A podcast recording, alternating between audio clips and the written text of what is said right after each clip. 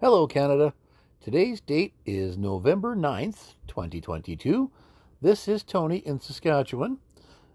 Welcome to another Canadian Common Sense Rant. So, first of all, on a programming note, we have given up. We will bring you a full episode this coming Sunday, November 13th. And Lewis is finally back in the beautiful Okanagan. It, uh, and we're going to talk about about his fiasco of a of a trip home on Sunday. So uh, yeah, get ready for that. I'm sure that Lewis is going to be mad about that for quite some time. And yeah, following his journey just uh, from things he was posting. yeah, yeah, can't wait. Excuse me. So apologies that we were not able to get a full episode out for you this week. Uh, yeah, just uh, well, that's Canadian winters for you. Little weather delays, little well, stay tuned. Anyway, so what is on my mind today? Well, unfortunately, um, sorry, Mackenzie. Going back to Ontario, um, Mackenzie had sent us a uh, rather pas- passionate voice message just saying that, okay, I know you guys are upset with all the dumb choices that Ontario municipalities made for mayors and councils and whatnot. But Mackenzie wanted to reassure us that he's not the problem. Um, where he's at in southern Ontario, they actually got rid of their mayor and some councillors and brought in someone that actually has some brains in their head.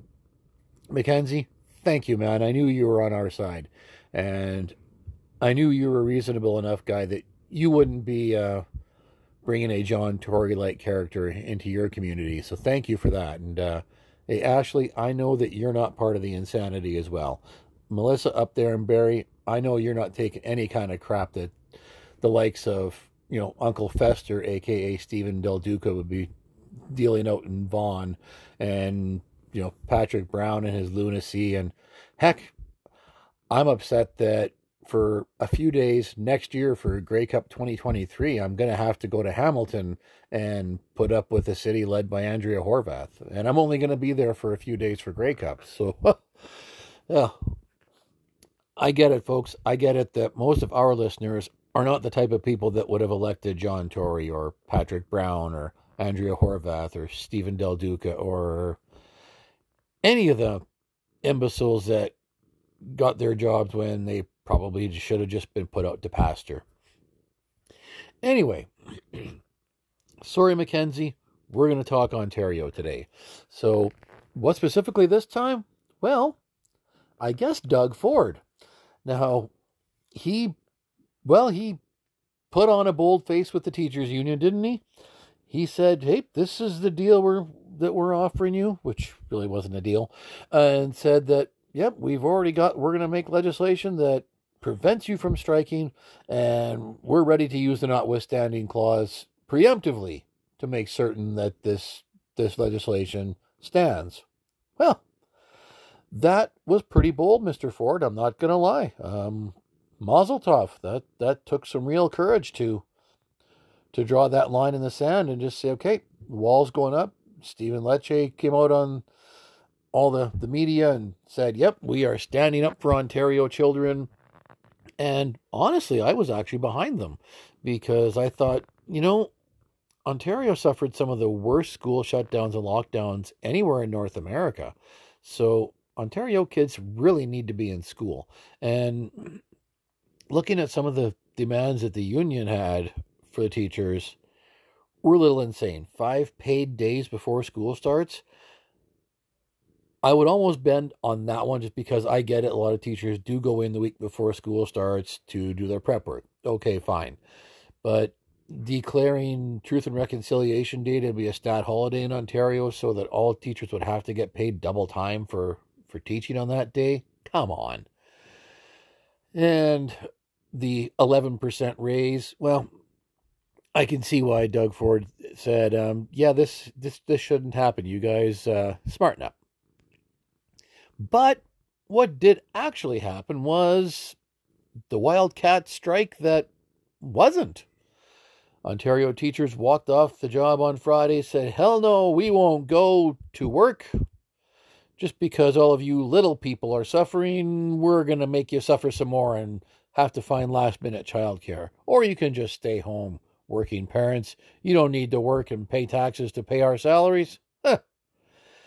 And then over the weekend, well, that suddenly changed pretty quickly when Doug Ford changed his tune and then came out on Monday and said, Yeah, we are going to repeal this legislation.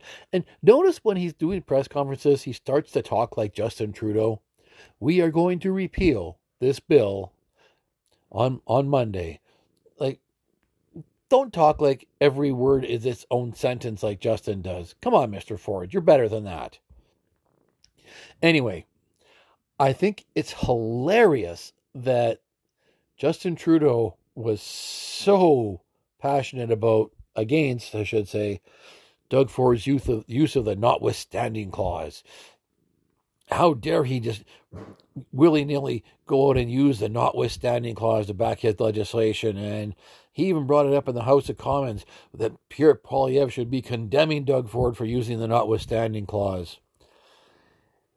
And then I said to myself, well, Francois Legault passed that Bill 21 and had a teacher fired because she dared to wear a hijab to school in Chelsea, Quebec.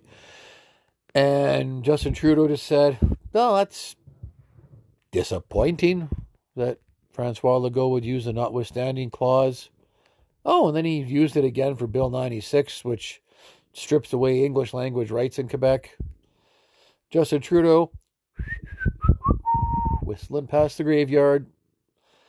Oh, but if Doug Ford dares to do it, oh, that is the worst crime of the century. So, I guess Ontario is his new whipping boy. So I do find it funny how uh, selective the outrage of Justin Trudeau is. And that, of course, has a lot to do with what's happening in Ottawa. But Lewis and I are going to talk more about that on Sunday. So I'm just going to tease that one out for right now. But attached to that, to this uh, whole notwithstanding clause issue, and, well, provinces wanting to go their own way, uh, Doug Ford backed down pretty quickly on that and is going to withdraw the use of the notwithstanding clause. But boy, did the media talking heads have a good time with that one, eh? It was well, all the uh, the typical CBCs and CTVs of the world, of course, were completely on board with Justin Trudeau. How dare Doug Ford use the notwithstanding clause, having used it twice since he's been premier? That is the most in recent Ontario history. Like, oh my god! And yes, Quebec is the one that uses it the most. And now there's now of course the talk is oh because Doug Ford dare use it there should perhaps be a revisiting of the Constitution because this just can't be. To which I said, but Section 33 is part of the Constitution. It's, well, it's Section 33, the notwithstanding clause. That was negotiated in by premiers in 1982 to protect provincial autonomy. Segue provincial autonomy, Scott Moe with his Saskatchewan First Act uh, he's sometimes he's cute. You know, he said, "Yep, I fully expect Saskatchewan to have the exact same same status as Quebec has when it comes to immigration." And I said, "Oh, that is cute. That really is cute." Justin Trudeau could not care less about Scott Moe and the 14 federal ridings that exist in Saskatchewan, all of whom have voted conservative for the last two elections. So, my thinking is that Justin Trudeau is much more worried about his seats in Quebec. Oddly enough, he could not give a crap about 73 Liberal seats in Ontario. Maybe you folks should think about that next time an election comes around. Just saying. But the notwithstanding clause is go is not going anywhere. It is part of our constitution and it needs to be part of our constitution.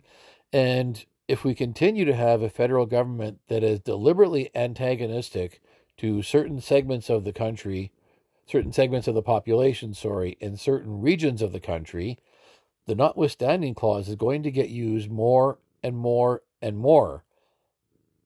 Take that, CBC.